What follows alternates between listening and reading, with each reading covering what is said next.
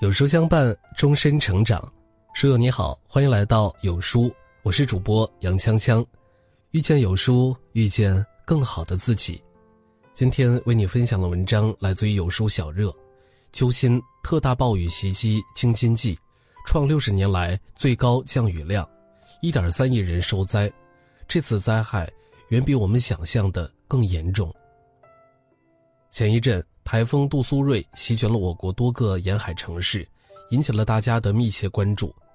据统计，仅在福建，台风杜苏芮共造成福建省二百六十六点六九万人受灾，农作物受灾面积三万七千三百九十六点二七公顷，倒塌和严重损坏房屋三千三百五十七间，直接经济损失一百四十七点五五亿元。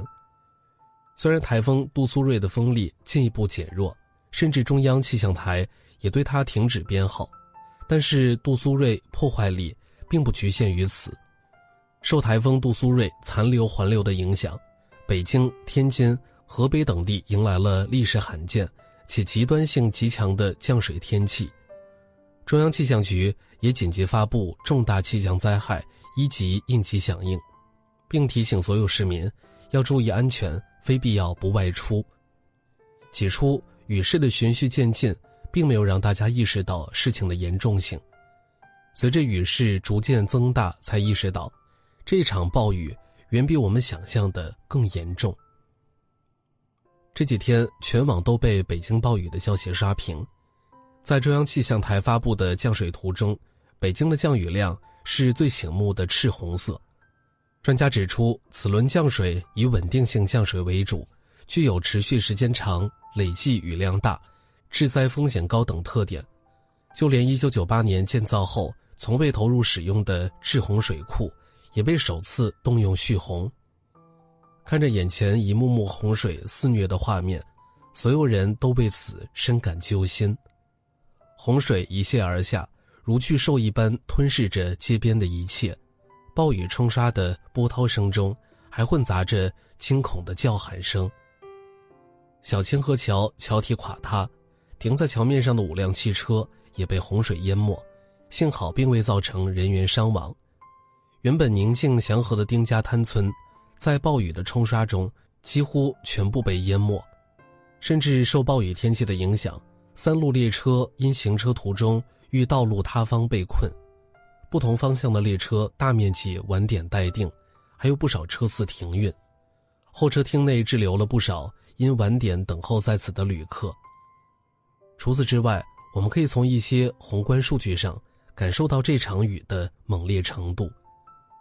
在昨晚的新闻一加一栏目中，主持人问及此次北京暴雨降水量达到了什么样的程度，北京市防汛抗旱指挥部副指挥、应急管理局副局长刘斌回答道：“大家可能对北京七二幺特大暴雨事件还有印象，当时暴雨下了一天。”给北京带来了巨大的灾害，而今天全市平均降雨量就已达到七二幺降雨的水平，特别是房山区和门头沟区平均降雨量突破四百毫米，远远高于七二幺的平均降雨量。具体高到什么程度呢？简单来说，相当于第一天就下了一个七二幺的暴雨，往后的两天又有一百六十毫米和一百八十毫米的降雨。门头沟区第二天甚至达到了两百毫米的量级，两个受灾较为严重的房山区与门头沟区，最大点已经接近七百毫米和六百毫米，也是非常高的。更为不幸的是，尽管提前做好了预警准备和相关防护措施，但是在大自然的绝对力量面前，我们还是显得那么弱小和无助。就在昨天，北京市公布此次降雨量已造成十一人死亡、二十七人失联的消息，其中两人是在抢险救灾的过程中不幸遇难，最终没有等到雨过天晴的那一刻。在被北京暴雨的消息刷屏的背后，还有两个地方在默默地扛下所有。本次降雨的过程中，降水量最高的地方是河北邢台。最大累计降雨量已达一千毫米，而河北本次强降雨已经造成九人遇难、六人失联。对此，中央气象台预报员方冲表示，本轮强降雨数据非常极端，邢台在正常年份一年的总降水量在五百毫米左右，而这两三天下了相当于邢台正常年份两年的总降水量。而在河北涿州，受连续强降水的影响，部分地区出现了内涝，有网友在网上申请救援，表示自己所在地水深已经达到四米附近，水已经完全漫过一楼，自己目前在二楼避险。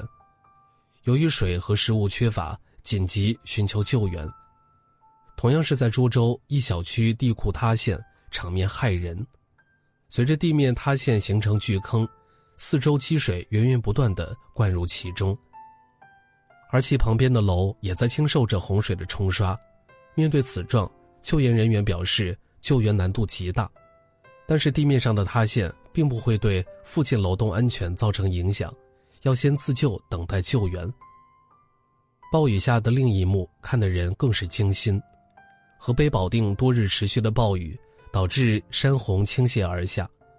一位男子冒着被洪水冲走的风险，艰难地爬向自己的大巴。尽管旁人急忙劝阻：“别开了，水太大了。”但是他还是义无反顾地朝着车边走去，紧紧地抓住车门。也许这是他一辈子的积蓄。也许是他养活自己一家人的底气，而在距离北京一百四十公里的天津市，也经历了暴雨的突袭。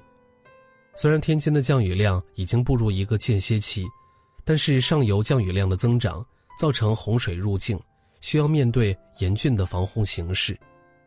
不仅仅是对低段堤防、险物险段进行紧急加厚、加高、巩固防洪基础。也对附近居住的居民进行有序的撤离和安置。有句话说得好，在灾难面前不屈服，而应更加勇敢地去正视它。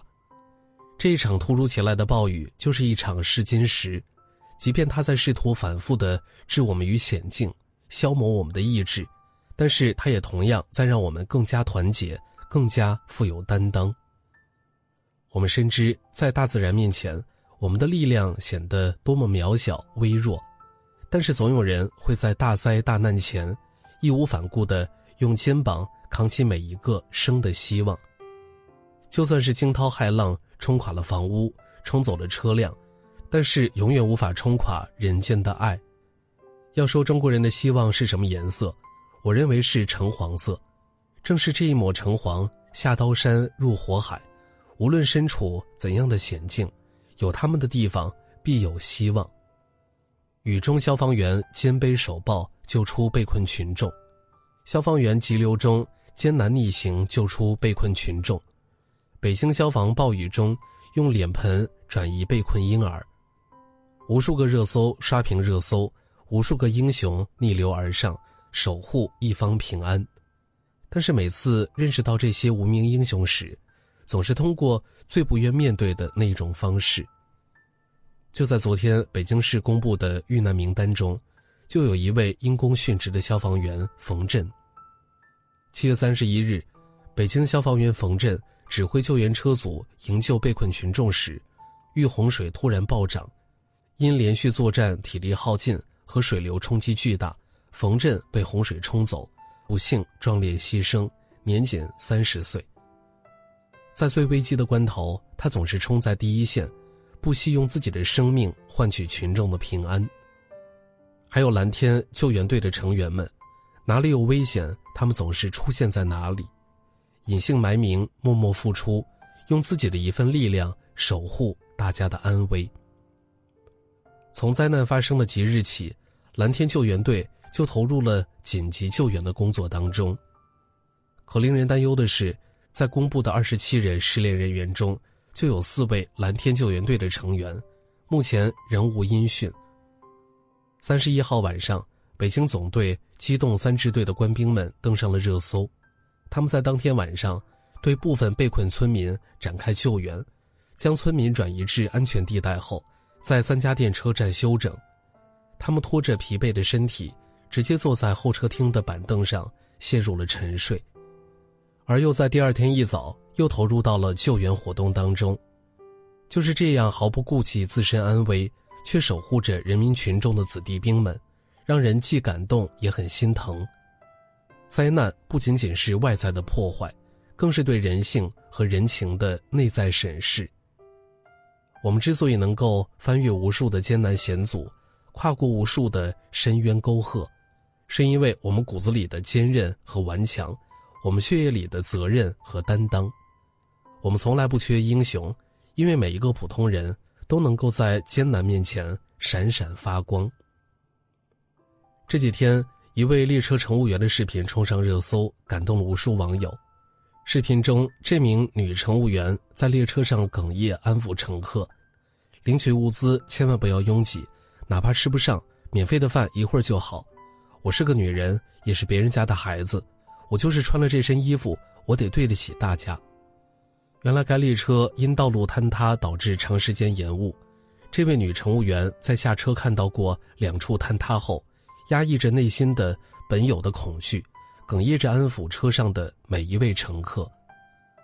责任两个字或轻或重，落在纸上也许是一笔带过，但是落在一个普通人的肩上，是一份职责，也是一份力所能及的守护。然而，我们身边的平民英雄比比皆是。刚听到北京暴雨导致二十七人失踪的消息后，每一个人的心始终为他们而悬着。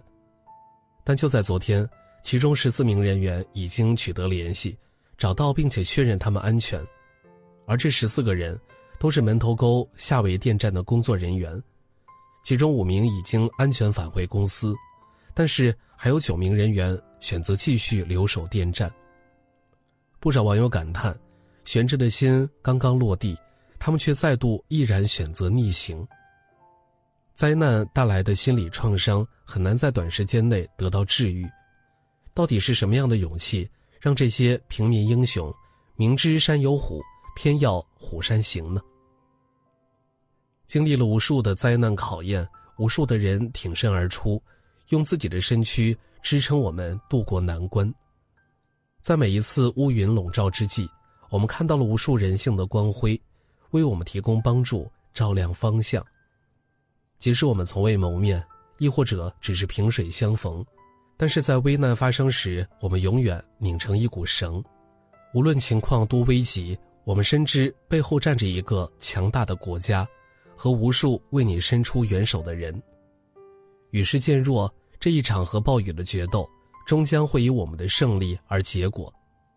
卡耐基曾说过：“逆风来时，弯腰以待；等狂风止息时，再挺身。”迎接阳光，点亮再看，愿我们早日摆脱灾难，让人性的光芒盖过冰冷的洪水。